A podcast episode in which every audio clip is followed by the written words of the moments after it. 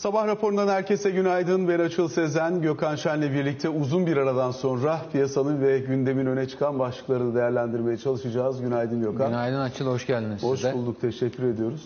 Bizim için böyle bir, bir haftalık e, Davos seyahati, zorluğu, soğuğu vesairesi ama hakikaten e, ufuk açıcı olduğunu söyleyebilirim orada. Elitlerle bir araya geldiniz. E, şimdi Çıkan daha karar ne oldu? Şimdi daha elitlerle bir araya geldik. şey, nedir mesela gündem hakikaten yani döndüm ve yani 2023'te hakikaten herkesin en çok konuşacağı şey ne olur yani? Ya mesela şöyle şeyler var. Mayıs'ta herkesin e, yüzde yüz dediği Avrupa'nın resesyonundan artık bir miktar daha acaba resesyona varmadan kaçma imkanı var mı? Bunu tartıştığı bir ortam var.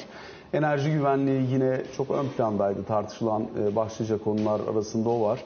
Yani benim gördüğüm en rahat e, enerjiciler de orada. Çünkü herkes herkesten finansman bulmaya çalışıyor ve finansmanı da rahatlıkla birçok yerde rahatlıkla bulunabildiğini gördük. Özellikle yenilenebilir enerji konusunda projesi olan hemen hemen herkes e, uluslararası bankaların yöneticileriyle de konuşma şansım oldu. Bu tür projeleri çok doğrudan finanse ediyoruz. Projenin fizibilitesine çok bakmadan bunu yapıyoruz. Çünkü zaten bu geçiş dönemi dolayısıyla o geçiş dönemi açısından da bakıldığında e, hem eski nesil e, enerji kaynaklarına geri dönüş, nükleer finansmanının da mesela öne çıkmaya başlayacağını bir kez daha söyleyebiliriz. Hem de e, diğer taraftan yenilenebilir projeksiyonlarının tamamını e, bu geçiş süresince finanse etmeye talip gibi görünüyor finans kesimi. E, tabii Türkiye için tablo bundan farklı olabilir ama dünyadaki şey böyle, akışın böyle olduğunu söyleyebilirim. Bu yapay zeka ve yapay zekanın işler üzerindeki etkisine dönük çok doğrudan gelişmeler olduğunu söyleyebilirim. Yani güncel hayatın içerisinde yapay zekayı çok doğrudan görebileceğimiz birçok farklılaşma var, birçok proje var. Hemen hemen herkesin bunun üzerine çalıştığını görüyoruz. Dolayısıyla bu konuda da e, bayağı gelişme olduğunu anlıyoruz. Hani böyle entelektüel bir yaklaşım veya gelecekte işte şöyle bir e, gelişme olacakmış gibi fütüristik bir yaklaşım değil. Yani gerçekten ete kemiğe bürünmüş ticari hayatın içerisinde yapay zekayı çok doğrudan var olur şekilde görmeye başladık. E, dolayısıyla bunları da belki bir kenara not etmek lazım. Hani genel anlamıyla bakıldığında lider yok. Yani G7 liderlerinden sadece Alman şansölyesi Olaf Scholz vardı. Ama onun haricinde büyük şirketlerin yöneticileri, CEO'ları bunların önemli bir kısmını gördüğümüz bir Davos'tu. Yani biz Mayıs ayında gittiğimizde bu kadar yüksek profilli bir katılım yoktu. Normal Davos tadına yakın bir Davos olduğunu söyleyebilirim en azından. Peki. Geçelim mi diğer Tekrar hoş geldiniz. Teşekkür ediyoruz. Geçen hafta Türkiye'de de önemli gelişmeler var. Bunlar içerisinde öncelikle Türkiye Cumhuriyet Merkez Bankası'nın hem yeni yapmış olduğu bir düzenlemeyle zorunlu karşılıklarda tutulması gereken rakamın üzerinde bir döviz varsa elinde bankalara diyor ki bunu bana getirirsen ben buna dö- %4,5 faiz öderim. Özellikle bankaların e, yurt dışındaki muhabir bankalarla, offshore'larla kendi yaptığı işlemler veya orada tuttuğu paralara yönelik bir e, talebi olduğunu biliyorduk Merkez Bankası'nın. Biraz daha buralarda veya swap tarafında yurt dışıyla tuttuğun kaynak varsa bu kaynağı buraya çevirebilirsin diyen bir düzenleme denilebilir herhalde. Evet tabii yani e, tabii sonuçta takip edenler biliyorlar ama birazcık daha belki uzaktan bakanlar için e, Merkez Bankası Türkiye'de e, dövizin hem seviyesini e, hem akışını hem e, temposunu yani işte 3'ten 5'e mi gidiyor ya da 3'ten 5'e gidiyorsa e, hangi süre zarfında gidiyor e, bunu takip etmeye ve kontrol etmeye e, çalışıyor. Hem de sermaye akımlarını e, çeşitli şekillerde diğer birimlerle de ortak çalışarak e, yumuşatmaya çalışıyor. Hatta son zamanlarda epeyce azaldı biliyorsun dışarıdan içeri giriş. E, buradaki flow'u yönetmeye çalışıyor. Aynı zamanda dövizin e, kimler tarafından nasıl kullanılacağını da e, bir şekilde yönetmeye çalışıyor. Yani dövizin işte faydalı yerlere gitmesi gerektiğini sonra da her elinde döviz tutanın bir şekilde Merkez Bankası ile birebir iletişim halinde olup bu dövizleri e, yani farklı ve kendilerince yararlı e, taraflara kanalize etmeye çalışıyor. Yani işin özü e, döviz piyasası üzerinde elden geldiğince mutlak bir hakimiyet kurmaya çalışıyor. E, e, zaten sermaye akımları tam serbest olmadığı için yabancı bacağında e, dolayısıyla yerlilerle karşı karşıya geliyor. Yerlilerde de bankacılık kesimiyle e, çeşitli regülasyonlarla ya da işte tebliğlerle BDDK'nın yardımıyla ya da e, kendi tarafıyla e, bunu yapmaya çalışıyor. Bunu yönetirken de e, vatandaş spekülatif anlamda oyuna dahil olup e, döviz piyasasında aktif olmasın diye de çeşitli şekillerde yine e, vatandaşı da dışarıda tutup yani dövizi profesyonel bir e, ticaret aracı haline getirip o ticaretin de akışını kontrol etmeye çalışıyor. E, bunu yaparken de bir yandan tabii hem rezervlerini güçlü tutmaya çabası var. Hem de rezervlerini güçlü tutarken rezervin kompozisyonunu da uluslararası standartlarda daha fazla kabul görecek hale getirmeye çalışıyor. Yani bunun Türkçesi de yani benim rezervlerim swaplardan oluşmak yerine doğrudan dövizin kendisinden e, oluşsun diyor. Tabii daha da işin tekniğine girmek gerekirse yani bu şekilde bende tuttuğunuz dövizlere e, 4,5'luk bir e, faiz alabilirsiniz dediğinde tabii akla swaplar geliyor. Zaten bankalar e, swapla ellerindeki fazla olan dövizi merkeze verip karşılığında TL yarattıklarında hem TL'yi kullanabiliyorlar hem de işte tabii dövizin e, biliyorsun bir faizi var. Onu zaten alabiliyorlar. Şu an herhalde 4.25 mi FED faizi şu an 4.25. hatırlayamadım. Zaten bunu alıyorlar. O bakımdan e, Ve gelecek toplantısında 4,5 olacak. olacak. Dolayısıyla da orada 4.5'a yükseleceği için yani çok bankalar adına o tarafıyla vitaminli durmuyor gibi. Ama herhalde burada yurt dışında kendi muhabir bankalarında bankaların park ettiği son rakamı kontrol etmedim ama herhalde 16 milyar dolarlar civarında mıydı yanlış bir şey söylemeyeyim.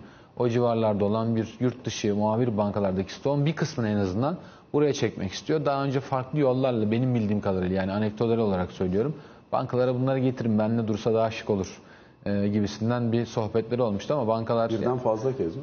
birden fazla kez olmuştur. E, bankalar tabii yani çeşitli işlerde e, kullanıldığı e, için yani onları buraya getirmemişlerdi. 4,5 faiz getirmek için e, yeterli olur mu Bu bilmiyorum. arada TL ödeyecek faiz. Evet, ya yeterli olur mu bilmiyorum ama e, en azından yani bir, bir tatlandırıcı olarak belki deniyorlar.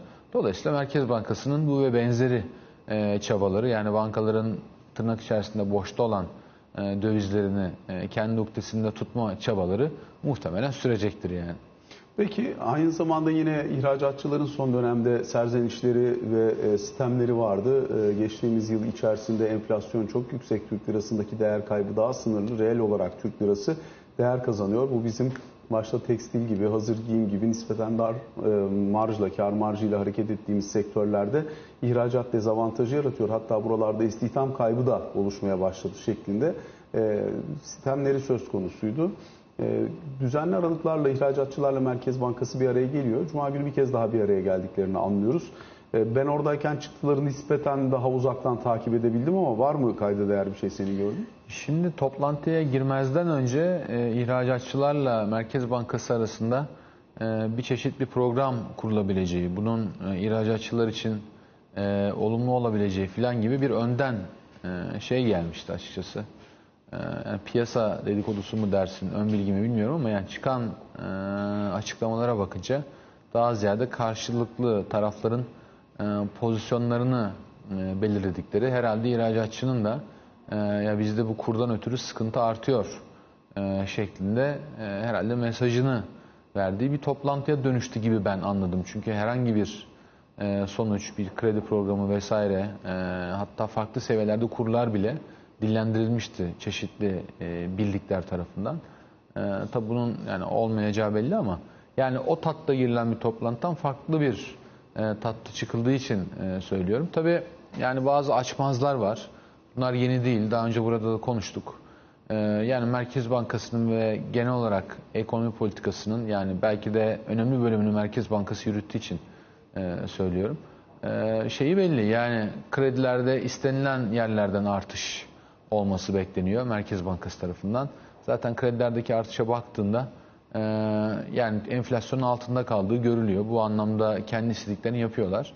E, fakat ihracatçının tabii önde olacağı yani yeni ekonomik modelde ihracatın çok önemli olduğu e, vurgulanmıştı. Ama tabii ihracatçıların bir bölümü de e, özellikle dar marjda çalışan ve kura bağımlı olan yani hem euro dolar paritesine hem de dolar Türk lirasına e, daha ziyade bağımlı olan tarafları kurun iyice e, istikrar kazanmasından, istikrardan kasıt da çok dar bir bantta ve enflasyonun çok altında değer kaybetmesinden ötürü fiyatları yapamaz hale geldiler. Yani karşılıklı ilişkileri kurmak zor tabi ama o ilişkileri tesis ettikten sonra satış yapmak kolay. Buna rağmen e, malları satabilecek durumda olmalarına rağmen fiyat tutmadığı için pek çoğunun e, fiyat yapmadığını, stok tuttuğunu ya da satış yapmadığını ben biliyorum. Yani bu sektörüne göre değişmekle birlikte. E tabi bundan rahatsızlar. Muhtemelen bunu ilettiler. Merkez Bankası resmi bir kur politikasının yani kurun herhangi bir seviyesini hedeflemediğini söylüyor. Ama tabii bu söylem normal şartlarda yani modern merkez bankacılığında çok geçerli bir söylem. Daha önce hatırlayacaksın e, Erdem Bahçı döneminde de bir kur tahmini vakası yaşanmış ve o zaman Türkiye'de çok konuşulmuştu. E, Bir kur yani bariyeri gibi bir şey telaffuz etmişti Sayın Başkan. Sonra olay farklı bir yöne gitmişti. Çok kısa zaman içerisinde o bariyer aşılmıştı. O bakımdan da yani daha önce dünyadan alınan ders burada da dillendirilmiş. Ya Merkez Bankası seviye telaffuz etmemeli, Merkez Bankası'nın kuru politikası olmamalı diye. O zaman da yoktu belki ama e, bu tartışmalar o zaman da yapılmıştı. Tabii sonrasında e, hatırlayacaksın yine o günden bugüne e, kur çok önemsiz bir şeymiş gibi. Yani hem para politikasında hem de ekonomi politikasında devamlı değer kaybederse ihracatın e, potansiyelini artıracak bir araç olarak görülmeye başlanmış ve hemen hemen bütün ekonomi bakanları tarafından e, değer kaybetmesi gerektiği yönünde çok belki 15 15 yıldır belki süre gelen bir şey var. E, bir, bir döngü var. Sonrasında da e, yani işler buraya kadar gelmişti. O bakımdan da yani dünyada merkez bankalarının kuru hedeflemediği, bunun için politika üretmediği bilinir. Bazen sıkıntılı dönemlerde bu politikalar ya da işte konuşmalar anekdotal olarak yansıtılır ama yani kur düşsün çıksın şeklinde yani izliyoruz filan denilebilir çok abartılırsa. E, fakat tabii yani bu böyle olduğu için böyle söylenir. Yani anlatabiliyor muyum? İlişki tersine işlemez. Ama şimdi Türkiye'de Merkez Bankası'nın bir e, kur hedefinden bahsedemem ama bir yani kur politikası yok diyemem. Yani hatta bence bir numaralı hedef Para politikasının temeli kur politikası. kur. Dolayısıyla yani açıklama doğru değil. Yani evet belki başka bir zaman olsa doğru Merkez Bankası hedeflemez ama şimdi Türkiye'de hedeflemediğini söylemek doğru olmaz. Yani kurun grafiğine baktığın zaman Bir de kuru da hedeflemiyorsak pek bir şey hedeflemiyor olabiliriz burada. E yani kur bütün sistemin çıpası o bakımdan da yani zaten grafiğine bakınca hedeflenildiği ve elle çizildiği belli oluyor. Yani o bakımdan hedeflemiyoruz demek doğru değil. O yüzden de masaya yani eşitler olarak oturduğunda e, karşı taraf yani ihracatçılar kurun hedeflendiğini ve belli bir seviyede tutulduğunu bildiği için yani diyorlar ki yapmayın. Yani bu bununla biz işi götüremeyeceğiz. Çünkü maliyetlerde işte son 2-3 yılda 2-3 katlık bir artış var. Enflasyon zaten malum. Yani manşet enflasyonu geçiyorum. Maliyetler enflasyonu başka bir şey çünkü. Ee, e, bununla da kur bu kadar gidince biz fiyat yapmakta zorlanıyoruz diyerek uyarıda bulunuyorlar. Ama zannediyorum ki artık enflasyonu düşürmek en önemli kaygı haline geldiği için seçime doğru bu kur politikasından vazgeçilemez. Grafik görünüyor zaten. şu. Evet, o yüzden de e, yani daha önce de burada çok konuştuk. İlk defa e, konuşmuyoruz. Muhtemelen zaten e, seçime kadar bu ihracatçılarla e, Merkez Bankası sürtüşmesi muhtemelen devam edecektir. Çünkü Merkez Bankası'nın da bu kuru alıp e, yukarı götürmesi yani bu politika çerçevesinde mümkün değil. Çünkü belki 6 ay, 12 ay önceye kadar bir numaralı hedef ihracatı artırmaktı. Şu an o hedef mutlaka orada duruyordur. Ama yani öncelik sırasını aldığında bir numarada enflasyonu düşürmek var ve enflasyonu düşürmenin yolu da şu an Türkiye'de kurdan geçiyor. Çünkü enflasyonun şu an ana belirleyicisi hani A mı B mi C mi dersen kur yani. Bu uzun süredir böyle ve artarak devam ediyor bu. O yüzden de kuru tutan enflasyonu tutar gibi bir durum var. Tabii ki yan etkileri var. Yine daha önce burada çok konuştuk. Biz Hatta yavaş yavaş artırmaya e tabii. Çünkü mesela kredilere bakarsan yani ticari kredilerdeki artış çok sınırlı. Fakat tüketici kredilerinde adeta bir patlama var. E, tüketici kredileri biliyorsun doğrudan ithalatla e, ilgili, ilişkilendirilebilir. O bakımdan da kuru uzun süre belli bir yerde tutmak ister istemez ithalatı patlatacaktır. Bir de yani. tabii ithal malların fiyatı yerinde duruyor ama reel olarak aslında e, enflasyona karşı olmasa bile kura karşı değer kazanan bir e, bir gelir düzeyi söz konusu. İnsanların gelir düzeylerinde de artış oluyor. Şimdi yılbaşı zamları vesaire de asgari ücret zamları ile birlikte ücretler genel düzeyde yükseldi. Dolayısıyla ithalat fiyatları nispeten kurla birlikte sabit kaldığında ve insanların gelirleri yükseldiğinde da ithalat talebini körükleyici bir hal yaratabilir. E Zaten şimdi 3 tane değişkenimiz olduğunu varsayalım. Bir tanesi kurdaki değişiklik, ikincisi gelirlerdeki değişiklik, maaş telimi hatta doğrudan. Üçüncüsü de işte bahsedilen enflasyon yani fiyatlardaki değişiklik. Şimdi en az artış kaydeden kur. Onun kabaca iki katı kadar, kadar artmış olan e, gelirler var. Yani öyle ya da böyle nominal olarak şey yapılmış, zam yapılmış. Onun da üstünde en çok artan enflasyon var. Yani hem birikimli olarak hem 12 aylık nereden bakarsan bak. Ee, şimdi bu zaten bu reçete bize şunu söylüyor. Ee, gelir dağılımı bozulacak ve dolayısıyla e, biz de yani tasarrufları özendiremiyoruz. O yüzden siz mümkünse harcayın. Ee, paranız varsa zaten krediler ucuz. Yani mala girin. Ee, servet biriktirmeye çalışın. Yeter ki hani enflasyonun üzerinde kendinizi korumak için ucuzla ucuza borçlanıp bir şey yapın. Mesaj bu. Altında gelirler var. Gelirler de artıyor. Enflasyon kadar olmasa da en azından harcamaya müsait bir süreliğine. En aşağıda da kur var. O da diyor ki ya bir yere harcayacaksan ithal mallara yönel. Çünkü ithal mallardaki artış senin gelirine nazaran çok daha az olmuş. O bakımdan senin gelirin telefona, arabaya karşı neyse artık senin ithal malın gözüne kestirdiğin herkesin farklıdır. Kıyafet olsun, o olsun, bu olsun bilmiyorum.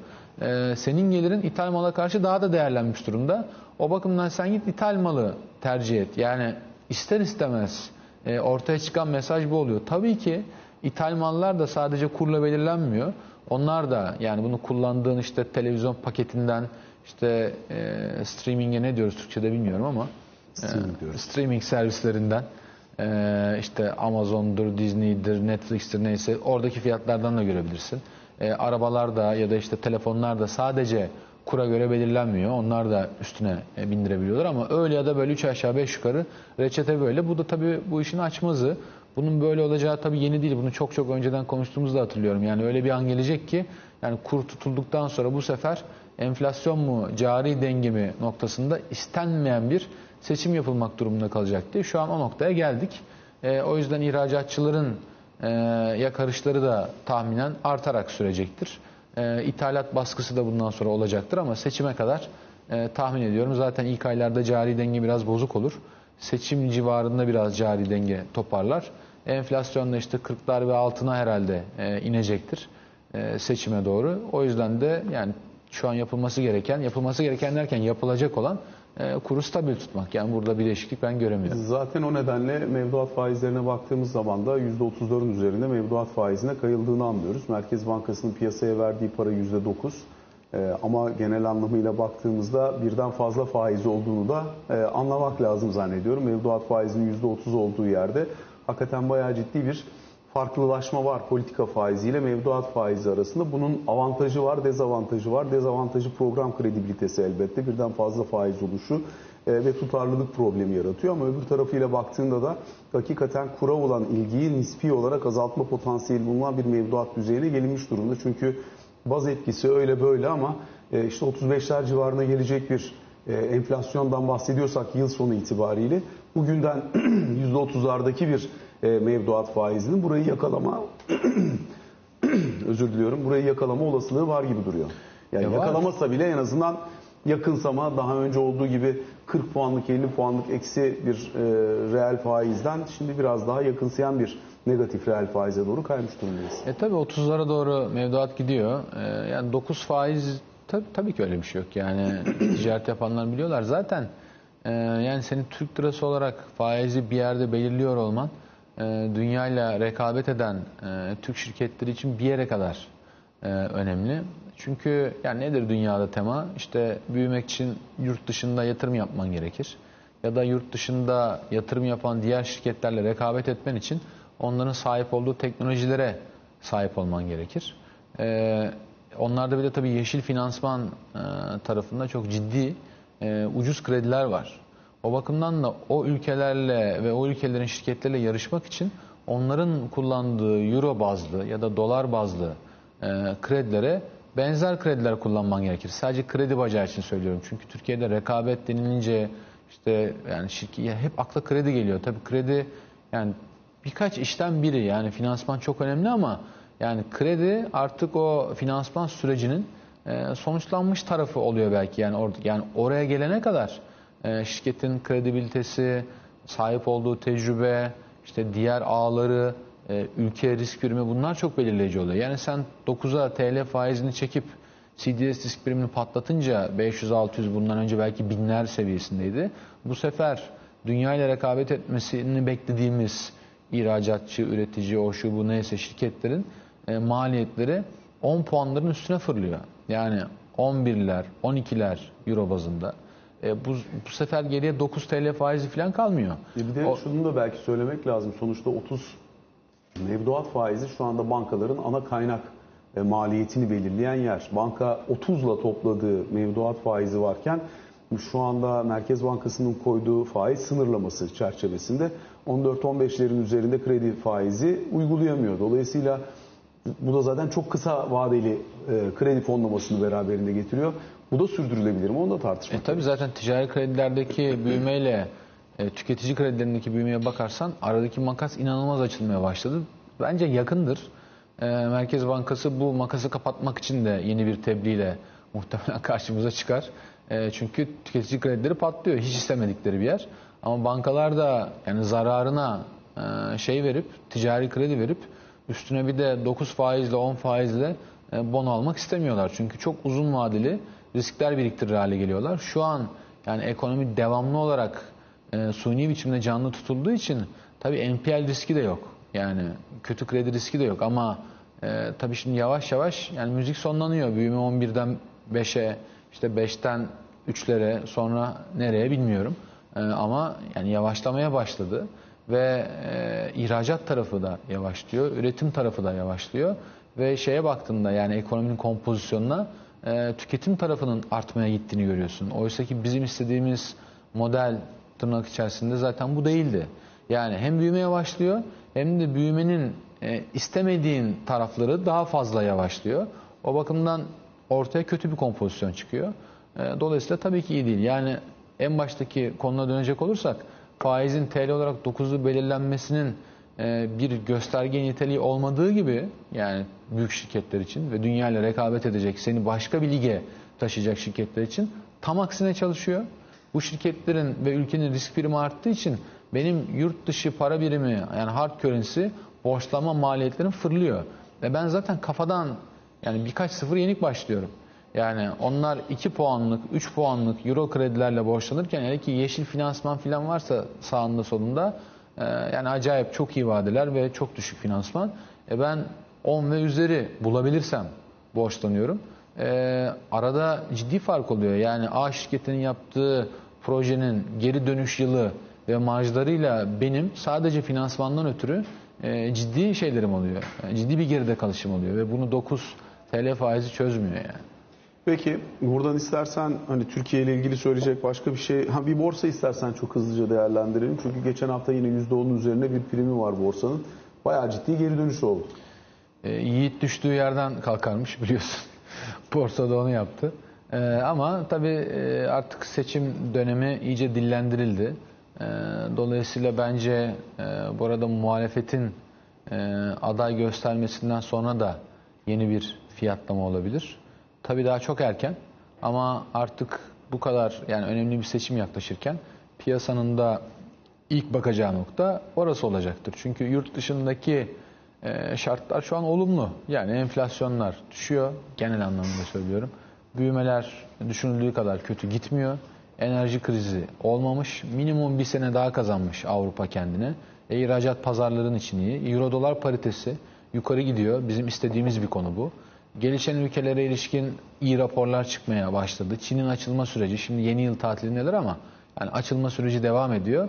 Aslına bakarsan e, Goldilocks dedikleri yani neresinden tutsan harika. E, hangi parçasını alırsan al öyle güzel bir tatlı yani harika görünüyor ama Türkiye buradan sonuçta fon akımlarından pay alamayacak bir sürü kısıtlamalara sahip olduğu için. O yüzden yerel. Şimdi hani çıkış sırasında bu tür ikinci kez oluyor bu. Yani e, belirli dönemler buralara fon girişini sağlayabilmek için çok uygun ortam sağlıyor.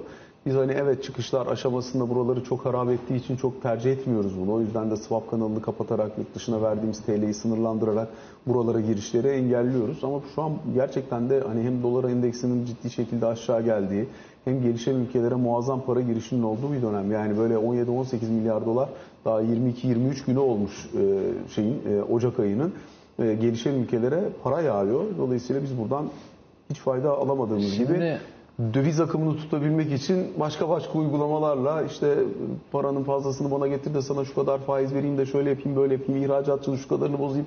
Var yani dışarıda para yok değil şu anda gelişen ülkelerde. Para var canım. Para tabii ki var. Ee, birkaç ay önce tam ne zaman olduğunu hatırlamıyorum şimdi konu konuyu açınca. e, yurt dışından içeri gelecek para için yani tek yönlü swap için bir mekanizma kurulacağı e, sermaye akımı için söylenmişti. O zaman ben de buna sevinmiştim çünkü e, o zaman bir ihtimal vardı. Çünkü o zaman kurun seviyesi yanlış yerde değildi. Dolayısıyla da eğer ki işleri iyiyse ya da burada iyi bir hikaye anlatılsa e, hani geçici de olsa işte az da olsa neyse bir akım yaratılabilirdi.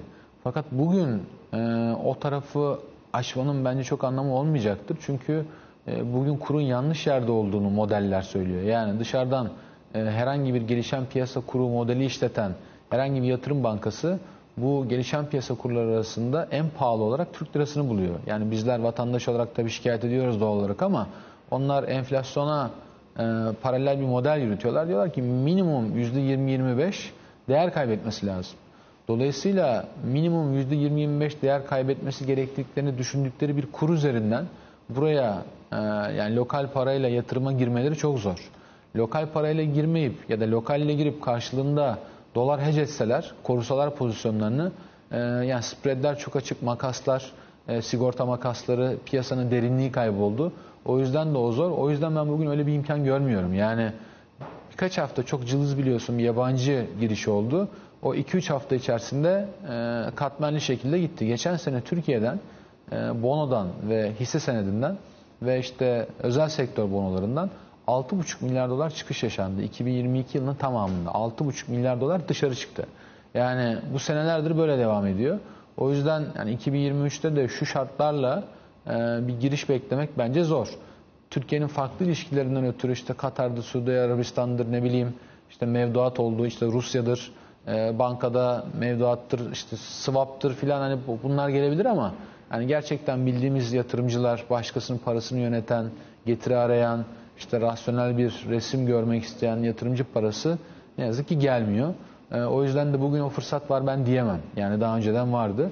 Yani borsa işte çeşitli e, şeyleri bahane edip çok yüksek olduğu için düşmüştü. Normaldi de bu. Ama buradan bir toparlanma da bence normal. E, ta ki bence aday açıklanana kadar. Çünkü adaydan sonra yeni bir fiyatlamaya girecektir e, piyasa. O zaman şöyle düşünecektir. Yani önümüzde kaç tane senaryo var? İşte şu ana kadarki bütün anketler e, meclisin muhalefet tarafından kazanılacağını gösteriyor ama bilmiyoruz. Tabii sürenin yaklaşması lazım. O bakımdan yani piyasanın kuracağı senaryoyu anlatmaya çalışıyorum. Diyelim ki meclis değişti, Cumhurbaşkanlığı ne olacak? Meclis değişmedi, Cumhurbaşkanlığı ne olacak? O değişti, bu ne olacak gibi 2-3 tane farklı senaryosu var. Ona göre bir fiyatlamaya girer muhtemelen. O yüzden aday açıklanana kadar ben hem e, kağıt hem sektör bazında hem de piyasa bazında bu yani olumlu seyrin süreceğini ama biraz da artık kaygan bir e, seviyeye vardığımızı düşünüyorum. İşte zamanlama itibariyle, seviye ya da değerlemeleri itibariyle değil ama zamanlama itibariyle aday açıklandıktan sonra bence yeni bir fiyatlama gelir yani. Peki istersen çok hızlıca bir e, Arjantin ve Brezilya'nın ortak para birimi oluşturma yönünde 1970'lerde 80'lerde ortaya atılmış. E, uzunca bir süre bunun neden olamayacağı tartışılmış. Bugün bir kez daha Lula da Silva'nın devlet başkanı olmasıyla yeniden gündeme geldiğini görüyoruz. Hani çok mümkün olan bir şey değil birbirinden zaten çok farklı ekonomiler, yapılar çok farklı, iştigal alanları çok farklı. Hani şu anda Arjantin'i darboğazdan kurtarmak için makul bir formül gibi görünüyor olabilir ama orta uzun vadede onu ona tabi kılacağı için çok belirleyici olabilecek bir sürü problem de var. Ee, hani ne dersin var mı tartışmanın anlamı? Ee, yani belki bir 101 şeklinde e, çok Ali Can'dan çalmadan istiyorsan daha uzun konuşuruz ama burada birkaç tane e, doğru anlaşılan birkaç tane çok yanlış yanlış anlaşılan konu var. Bir tanesi doların e, dominansı ile ilgili yani Amerikan dolarının niye rezerv para olduğu, niye hakim para olduğu konusu 2023 yılına geldik ama bir türlü anlaşılamadı. E, birinci konu bu. Dolayısıyla bu yanlış anlaşıldığı için de çok fazla e, dolara bağımlılık varmış gibi düşünülüyor. Oysa ki sizin bağımlılığınız da bizim bağımlılığımız neyse dış ticaret açığı. Sonra bu dış ticaret açığının güvenini delege ettiğimiz para birimi olarak yani konu dolarla ilgili değil Konu bizim verdiğimiz ya da bu ülkelerin verdiği dış ticaret açıklarıyla ilgili. Ha, bunun hangi para biriminden verileceği konusu tartışılabilir. Amerikan dolarının seçilmesinin çok çok çok farklı e, sebepleri var. Yani çok uzatmayayım onu süreden çalmamak için. İkincisi de e, Latin Amerika ülkelerinin bir araya gelişleri yani bir türlü e, sonu gelmemiş hikayelerdir. Bugün benim bildiğim kadarıyla bütün Latin Amerika ülkelerinin içerisinde bulunduğu en güçlü yapı sadece son 10 yıldır var. Yani bir türlü herkesin bir araya gelebileceği ciddi bir yapı kurabilmiş değiller. Bu yani siyaseten ve sosyolojik olarak ayrı bir sıkıntı. Üçüncüsü iki ülkenin bunu denemesi ortak para birimine doğru gitmeleri anlamına gelir. Bunun için tabii maliyeyi, ticareti, faizleri falan her şey beraber belirlenmeye gerekir ama Avrupa'da bunu sonuçta 30-40 sene içerisinde yaptı. Gerçekten böyle bir irade varsa, e, anlamlı çalışmalar yapılırsa bu kadar büyük sonuçlara gitmez. Ama iyi bir yola girilebilir. E, olumlu karşılıyorum ama yani ne kadar irade var tabii onu bilmiyorum açıkçası. Kısa bir araya gidelim. Sonrasında Can Türkoğlu da bizlerle olacak. Kaldığımız yerden devam edelim.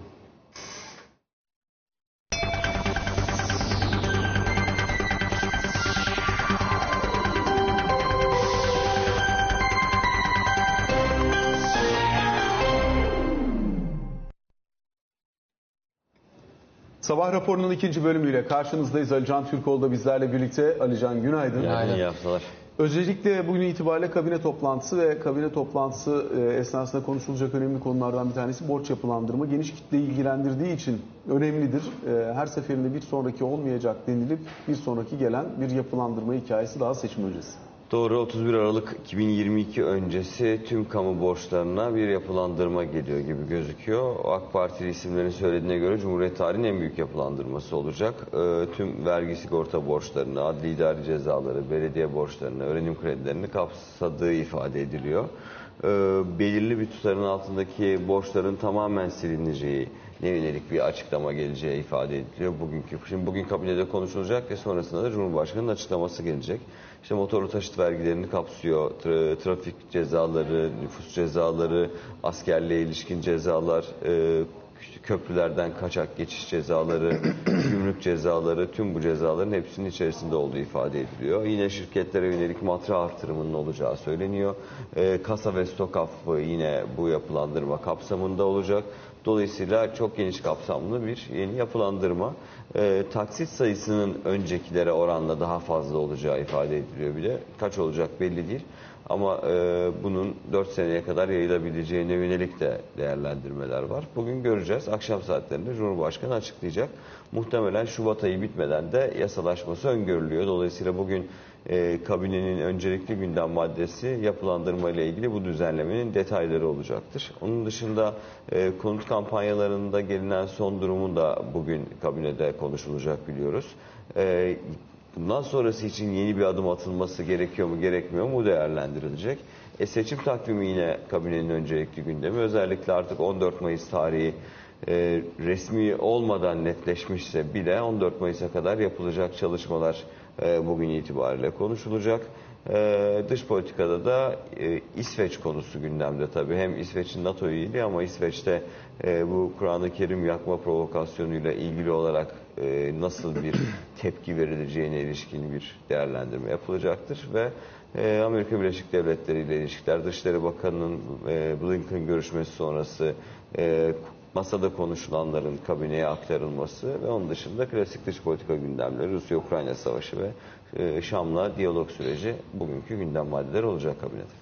Peki e, özellikle seçim tarihiyle ilgili sürecin nasıl işlemesi bekleniyor? Dün Cumhurbaşkanı Erdoğan'ın da açıklamaları oldu tarih konusuna ilişkin. Ee, 10 Mart'ta açıklamayı resmen yapacağını ifade etti Cumhurbaşkanı kendi yetkisini kullanarak. Dolayısıyla Cumhurbaşkanı kararıyla seçime gidileceği, bunun açıklamasının 10 Mart'ta yapılacağı netleşti. 60 günlük bir süre olacak Yüksek Seçim Kurulu'nun önünde ve 14 Mayıs tarihinin de 60 gün sonraki ilk pazar olması sebebiyle de resmi seçim tarihi olarak açıklanması bekleniyor. Artık süreç tamamen e, partilerin kendi içerisindeki hem aday belirleme süreçlerine geldi. Burada altılı masanın ne yapacağı kritik. 26'sında zaten e, İyi Parti ev sahipliğinde bir toplantı gerçekleştirecekti. Burada da ilk kez adaylıkla ilgili olarak en azından ilk görüşlerin alınacağını biliyoruz.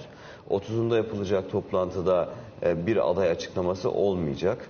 Ama e, benim beklentim e, işte 26'sındaki toplantıdan sonra yani İyi Parti toplantısından sonra Saadet Partisi ev sahipliğinde bir toplantı daha gerçekleşecek. Muhtemelen bir hafta 10 gün içerisinde Şubat başında.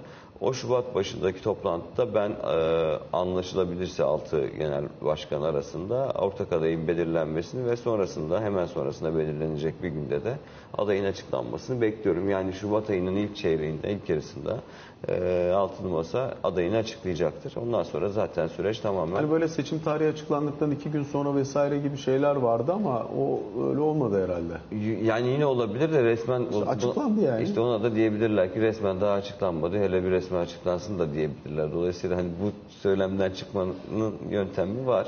Dolayısıyla Çünkü beklentim eğer hani Şubat 10 ayı Mart tarihini bekleyecek olurlarsa o zaman bir ay kalıyor ya da seçim tarihi o yüzden. Şubat ayının ilk baş, e, başı itibariyle açıklama gelecek gibi gözüküyor. Ee, onun dışında da seçimle ilgili zaten mesela işte Meral Akşener'in açıklaması var hafta sonu. Ee, Millet İttifakı'nın adayı Cumhurbaşkanı olacaktır diye. Beklenen açıklamalardan birisi Mansur Yavaş'tan geldi Ankara Büyükşehir Belediye Başkanı'ndan. Bir açılış sırasında e, önümüzdeki dönemdeki açılışlarda temennimiz sizi Cumhurbaşkanı olarak görmek diye Kemal Kılıçdaroğlu'na seslendi. Daha önce Ekrem İmamoğlu'ndan da benzer açıklama vardı. Cumhuriyet Halk Partisi Cuma günü parti meclis toplantısını yaptı. Adaylık konusunun da konuşulması bekleniyordu. Resmi bir açıklama gelmedi ama partinin içerisinde Genel Başkan Kemal Kılıçdaroğlu'nun aday gösterilmesi yönünde bir fikir birliği olduğu ifade ediliyor. İşte artık 26'sından sonra yapılacak toplantılarda bu süreç nereye evrilecek onu göreceğiz.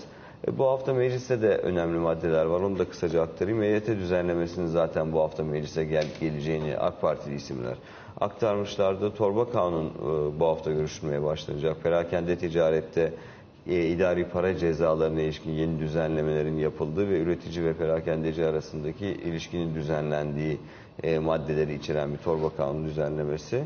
E, anayasa değişikliği var zaten başörtüsüne yönelik. O görüşmeye başlanıyor ve grup toplantıları olacak klasik. Teşekkür ediyoruz. Sabah raporuna böylelikle son noktayı koymuş oluyoruz. Hoşçakalın.